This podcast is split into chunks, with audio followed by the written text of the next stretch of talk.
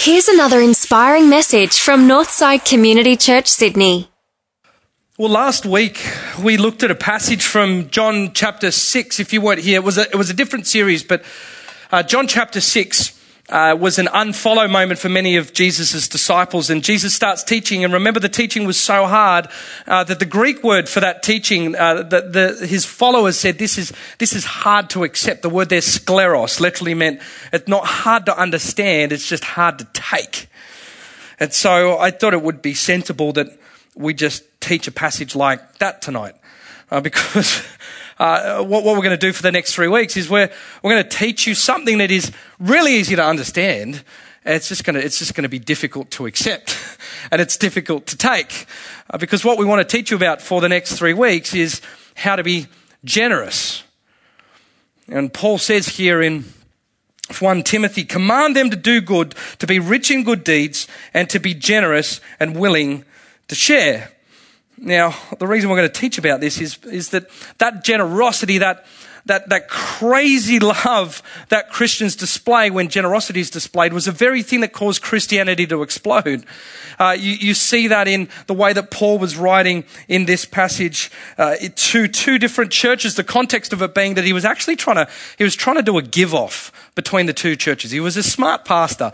He was basically pitting the Corinthian church up against the Macedonian church, and he was writing letters to each of them, trying to tell them how much the other church was giving.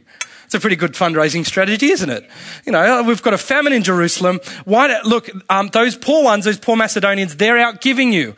And you've got to understand, it was like writing to a church that was in a really impoverished area. It might be in a really tough area. It was a Macedonian church. The Corinthian church was very similar to who we are and where we are.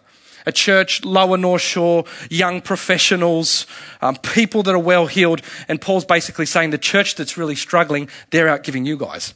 Good strategy.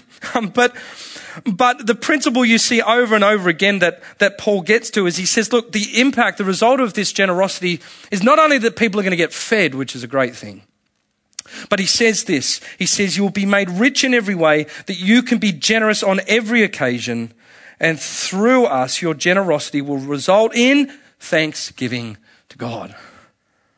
And so Paul says the whole principle is that when people, the church, are generous throughout history, Christianity explodes. And you see that time and time again. In fact, there was a letter written way back in the early centuries of Christianity. It was called the Epistle to Diognetus. And Diognetus was a non-Christian, someone that whoever's writing to him was trying to explain what Christianity is. And here's what they had to say. It's a paraphrase, but here's what it says. They said to Diognetus, let me tell you why Christianity is spreading so fast. Christians busy themselves on earth, but their citizenship is in heaven. They live in their own native lands, but they live as aliens. For every foreign country is to them as to their native land, and every native land is as if it's their foreign country. They marry and have children, but they do not kill unwanted babies. They share their table with everyone, but they don't share their bed with everyone. They love everyone, but are persecuted by all. They're poor and make many rich. They're short of everything and yet have plenty of everything. They're treated outrageously, but behave respectfully. They're mocked and blessed in return. When they do good, they're attacked, and when they're attacked, they rejoice as if it's giving them new life. Now, is it just me, or does that sound like crazy love? Can you imagine if we had a whole bunch of churches, and if churches like ours lived like that? You know, Sydney needs like another 2,000 churches planted throughout it in the next 10 years, which is not unreasonable given that that's what is happening in Korea and Latin America, around the world. Can you imagine if Sydney was saturated with lives like that, lives of crazy love? Crazy love, it's crazy because the watching world looks in on it, and it's different, and it's uncommon, and it's countercultural, and it doesn't make sense, and yet Christians display it. And it's evidenced primarily in this radical generosity of what we're going to talk about the next 3 weeks, of giving and of serving and of loving. Here's the challenge though. Everyone gives, but not everyone is generous. I think part of the reason why is it's a bit like this, because some of you are already saying, hang on, wait a minute. That's a tough call. Like, If you see what I give, and I do good stuff, and I try hard, and I'm sacrificing here, Sam, and I'm doing what I can to give to the church and to give to other people. But you know, have you ever noticed when someone says that you don't do something, how you always look back on that one time that you did do something back in the past? Husbands, have you ever done that? You know, when your wife says, "Oh, you never clean up the kitchen," and you're like, "Well, what are you talking about? Like that time way back in 2013, I unstuck the dishwasher." And I think part of the reason that we may think that we're generous, but we're really not, because isn't it ironic that Paul says you got to teach the church this? So that's the assumption we've got, myself included. Could it be that the reason that we think we're generous, but we're really not, is that we reduce generosity down to random acts of giving? And a generous life is so much more than that. A generous life is pervasive. You know, notice how Paul says, "Be generous." He doesn't say, "Do generous." He doesn't say, you know, teach the church how to do acts of generosity, which, by the way, would be easy, because the way that you do that as a pastor is you either do one of two things. You either try and inspire people, or you just make them feel guilty. And true generosity, people of generous lives, you know, they're not impacted by inspiration or guilt, because for them it's become a lifestyle. Part of the problem, though, is that generosity doesn't come naturally. And I don't blame us when you see the way that the ads are always weighted against us around the place. I'll give you one for example, like the L'Oreal ad. Anyway, everyone see the L'Oreal ads for the makeup, guys? Seen the L'Oreal ads? What's the L'Oreal slogan? Because you're worth it. Because you're worth it. Because you're worth it. Now, what's that really saying? What's the principle behind the L'Oreal ad? What the L'Oreal ad is really saying is, forget everyone else, just spend something on you. You deserve it. Just forget everyone. Just spend on you. And you know what? I don't want to sound stodgy here, or like an old man already, but you know, that's greed. That's greed. Remember, church, we've talked about this, that greed is always merely the assumption of consumption. At the heart of greed is always a heart attitude that says, it's mine. You know, like Gollum from the Lord of the Rings, my precious. That's greed. And so you have these two verses from different parts of the Bible that we read tonight that illustrate the very principle that if you get this, I'll tell you, if you get this pastorally, it'll free you. There are people with millions of dollars that that haven't got this principle, and they're not living happy lives. And here it is. Let's have a look at the passages here. Paul says, "Command those who are rich in this present world not to be arrogant, nor to put their hope in wealth, which is so uncertain, but to put their hope in God, who richly provides us with everything for our enjoyment. Now, he who supplies seed to the sower," this is Corinthians now, "bread for food, will also supply and increase your store of seed, and will enlarge the harvest of your righteousness. You'll be enriched in every way." You ready? Get ready to underline. "So that you can be," say it after me, class, "generous." See that? God will enrich you in every way so that you can be generous. Now, don't miss the principle of what is being said in these passages here. You know, what I think God is trying to say to all of us tonight through these passages is he's simply asking you this question. He's asking you this: what did you do to earn it? And some of you are going, "Well, I did lots to earn it. Have you seen how hard I worked this week? I put in 3 14-hour days to earn this thing. I worked my backside off." No, you look at the principle in all of this. Is this not the dead cat principle? Right? You Northsiders have heard this before. Shh. You know, we've got some of the North Turramurra family here, so I get to use some of my old illustrations. Okay, it's the dead cat principle. 2 worms fall from the sky. You know, one worm falls into a crack in the cement, and another worm falls into a dead cat. 5 days later, the worm in the cement, malnourished, on the verge of death, looks across to his friend who's in the dead cat, full, fat, engorged. He says, "Please, kind sir, could you tell me the secret of your success?" To which point the worm in the dead cat says, "Let me think. Hard work and a sound strategic vision." Look around us. We've fallen into a dead cat. And what this passage says to us is like, what did you do to get born in Australia? What did you do to get the brains that you've had? What did you do to not only be born in Australia, but to be living in Sydney? Not only living in Sydney, like living in this time now, and not as like in Tibet somewhere on the side of a hillside in the 1600s. What did you do? What are every breath of air that you breathe, every good provision, everything God says is, hello, that's a gift of my grace. What did you do to earn it? And so Christians are radically shaped in their generosity because they understand this principle and they operate out of this principle that Christians say, you know what, everything, every bit of resource came from God anyway. And God says, if it came from all me anyway, do you think it's okay if you just share a little bit of it with those around you? Does that sound like a good deal?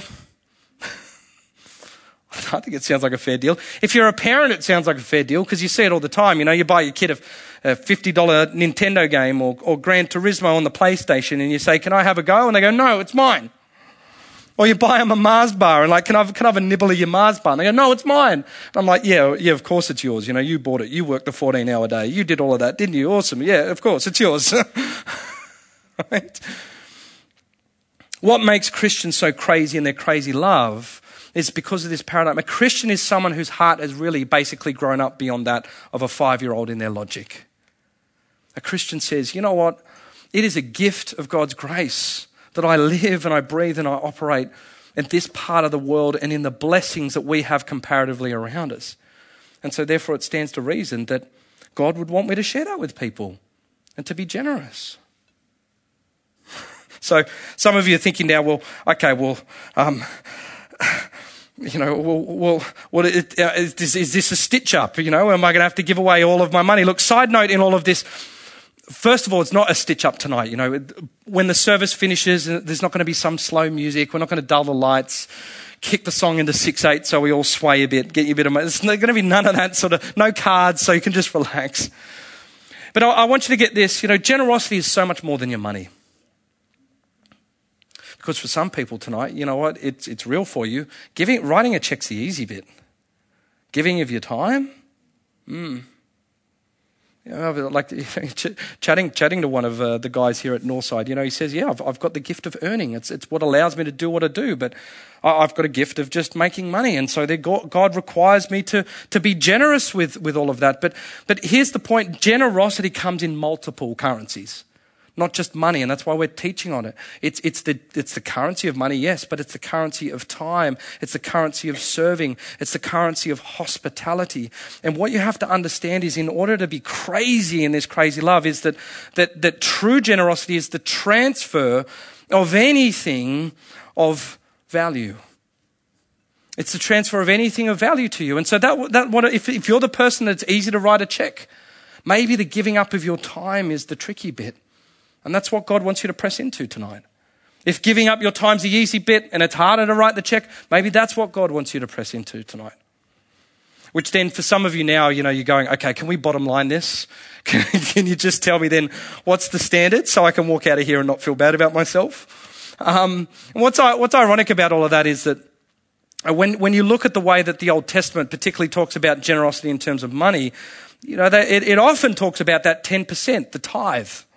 10% all the time throughout the Old Testament. You can see it, lots of different verses there. Then you get to the New Testament, and you want the good news or the bad news? Good news is there's no more talk of the tithe in there when you get to New Testament generosity, and everyone goes, phew, that's great. Bad news is when you see New Testament teaching on generosity, Jesus says, you know, woe to you, you religious people. You tithe a tenth of your mint and your rue, but you neglect the poor and the downtrodden. You should have practiced the former and the latter. And so in other words, New Testament generosity, 10% is the starting line and there's no upper limit. There's no upper limit because the whole paradigm of the New Testament is this. The New Testament says, the gospel is this, the message of Christianity is this, is that God comes in, he says, okay, let's try and work out a benchmark here. Jesus says, how about I start with giving you my whole life? and you can work out what proportion of yours you want to give me. And why would he do a thing like that? You want to know why? I'm a bit annoyed. L'Oreal nicked the gospel because you're worth it. Because you're worth it. When a Christian comes in to understand the value of Christ, Christ starts with his whole life. Then our whole Christian journey, next steps, this follow series, it continues. Our whole Christian life is a progressive step into deeper and deeper and deeper levels of generosity. And so can you see why now, like, generosity is not just doing acts of random giving? So much more than that. That's the paradigm by which we look at it. So some of you are saying, bottom line, what is it? What have I got to give? What have I got to sign up? It's not an amount, it's a way of thinking. And you're ready for, here's what generosity I think it is. It's a clunky definition, but it's this. Generosity is the premeditated, calculated, designated unshackling of things of value in your life. The premeditated, calculated, designated unshackling of things of value in your life. It's premeditated, which means you've got to plan ahead. You think about it. You think about what you're going to give. Now, this is not with money necessarily. You know, I've known people in this church who have said, you know what, I'm not going to take a boarder in my house because I want to keep that room open and I want to be able to be ready to bless someone that needs emergency accommodation. You might be the sort of person that decides that you're going to create space in your house with your housemates because you want to host a connect group and it's going to cause a bit of hassle, but you're ready for that conversation. Can you see how it works? You've got to plan ahead. You've got to plan ahead to be generous. It says here in Corinthians, each of you should give what you have decided in your heart to give. That's pre-planning. It's premeditated. You say no to some things in order to plan to be generous. And then in 1 Corinthians 16, which is the other letter that Paul was writing backwards and forwards, he says this, now, about the collection for the Lord's people, do what the Galatian churches do.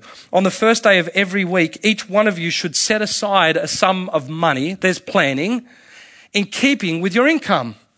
And so the second principle is you're not only predetermined, but you calculate. It's thinking about, to whatever extent God blesses me, if it's this principle of it's his resources and I'm blessing others, I'm going to go with that. And so you calculate it. You see, New Testament generosity only ever asks one question, and that is this: how grateful are you? And as you continue to wrestle through that, you determine how much you're going to give. Then Matthew 6:21, Jesus says, for where your treasure is, your heart will be also. You know, this is the only part of the Bible where action precedes heart intention. We teach the other way, the whole way around. You know, get your heart right and then your actions follow. This is the one area where the action has to come first before the heart. And so it's designated. It's your giving is, whether it's serving, money, whatever it might be, it's designated to an area that stirs you, because here's the thing, generosity, because it's such a powerful thing, it needs a destination that is worthy of your heart.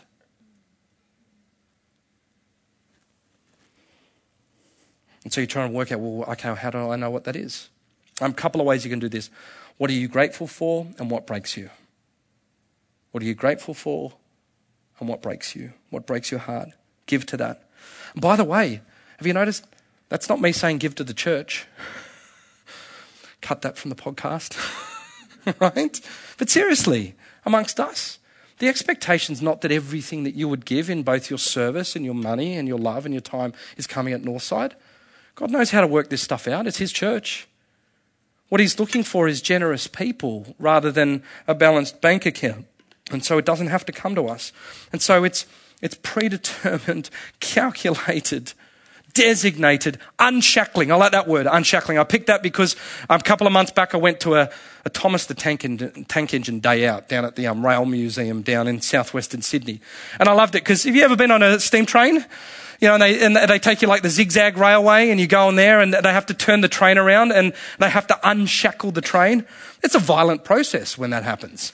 You know, there's bolts coming out and there's bumps and there's a whole lot and there's things that are getting uncoupled and there's chains and there's men on the thing and coming around. Now, I just love the imagery There's no way that your heart is going to let go of these things of value unless it's an unshackling. It's going to take time and thought and sacrifice and wrestle. The unshackling of things of value. And so some of you tonight, you're probably thinking all of this, this is a stitch-up. Some of you tonight are thinking, great, of all the nights that I get invited to Northside, or all the nights that I go, I got to turn up to the giving sermon. Some of you are thinking, I can't afford 10%. I can't even afford 5%. Start at 1%. Here, let me run this case study with you. What if tomorrow your boss or someone came to you and said, your financial advisor came to you and said, you know what, look, I hate to break the news, but you're going to have 10% less income moving forward from now on. What would you do? I tell you, for some people, that could be devastating. That's why we're here as a church. For most of us, if we're real, it'd be annoying and we'd be grumpy. It'd be annoying and we'd be grumpy. Because there's just stuff that we don't get to spend on anymore. And so here's the choice ahead of you: is you experiment in this whole thing called generosity. Just make the move now. Pick a next step, particularly if you're like so many of us in this place who already give faithfully. And don't get me wrong, I'm so grateful for that. But God wants to call us into greater levels of generosity. That's what makes this crazy love. And so pick a next step. Pick an opportunity to say, you know what, we're doing another 10%, or we're doing another 10% of the 10%, or we're doing another 0.3 of a bit, whatever that step is forward for you. And not just with your money. You know what, we're going to serve here. You know what, I'm going to give of my time here. You know what, I'm going to say no to this here because I want to start practicing generosity. Interesting, a lot of us think that we need capacity to do it. I think a lot of the way that we think is, okay, you know what, I'm really doing it tough at the moment. And we pray like this, Lord, I pray, will you just give me extra, extra blessing on top of what I do now? And when you give me that, I really, really promise I'm going to do something with it. Anyone ever prayed that prayer? You don't have to admit it. Just wait until the lights go down and we'll pray at the back. That's how I pray. I want to finish with a story that has been one of the most profound in this area for me in the last couple of months. Because just at around about June, right before any of this Turramurra stuff had taken off, a young couple under the age of 40 gave me a call on the phone and they said, Sam, you know what, we're just giving a heads up that we're about to enter into a transaction that is going to be really fruitful for us. It's unexpected, but it's going to happen. And we just love what is happening in this place. We love what is happening with Turramurra, and if this could help with that, then we want to be a part of that. But even failing that, we want to tell you so you can work out what you want to do with this. But it's God's money anyway, so it's coming to you guys, and we trust you guys and the leadership to do with it what you will. But it's coming your way. And they said, we want to give a gift of $70,000. This under the age of 40, which I tell this story as a first side note, to bust any of that myth that it's all the rich old guys that keep Northside going. But you imagine I literally teared up on the end of the phone, and then as I heard all this story, and as I've looked back on all of this, it's really done my head in and my heart in. Because I know this couple, and the most phenomenal thing to watch, and they were in church this morning. They're still driving around in the same old Bogo car that they've got. And there's bits of it when I look at their example, and I don't know if I could trust myself with that much money. I reckon the car would have come first. And so the most profound thing is they're still budgeting, and they're still struggling, and they're still trying to work out what happened. But it was the most phenomenal example of everything that we've been talking about tonight. It was premeditated, it was calculated, it was designated, and before the stuff even came in, they unshackled it. Part of me's like, I don't even know if I could hit the button on that much money in one hit. Now, you know, if you hear that story and you feel inspired, on the other hand, if you feel guilty about that story, you haven't listened to a word I've said all night. And that was never the point of sharing what we're talking about tonight. Because yeah, for some of us, like that feels like a ridiculously exorbitant amount of money to give into the church. And on the other hand, for some of us, it's a bit, depends on how God blesses you. It was never the point. The point is this: how do you feel when we get to share stories like that? I don't know about you, but when I heard stories like that, all I could do when we hung up the phone is I just pushed back on my chair and I just went, thank you, God, for what you are up to in this place, right? Thank you. And then like 3 months later, we come to a message like this, and Paul says, you'll be made rich in every way so that you can be generous on every occasion, and through us, Northside, your generosity will result in thanksgiving to God. I'm preaching to the choir because, you know, there are many, many people. I know what it takes for you guys to give in the way that you give tonight. This is never a message about, oh, we want you to give more money. In fact, it doesn't have to be that message. I think one of the most wonderful things we've got happening at the moment is that, you know, our finance meeting last week, you know, our treasurer's here. We laugh in our finance meetings. No pastor gets to do that. You look at our newsletter, you know, our offerings are up 3%. And in the 4 years that I've been the senior minister in this place, I've never once had to go to the church and ask you guys to give.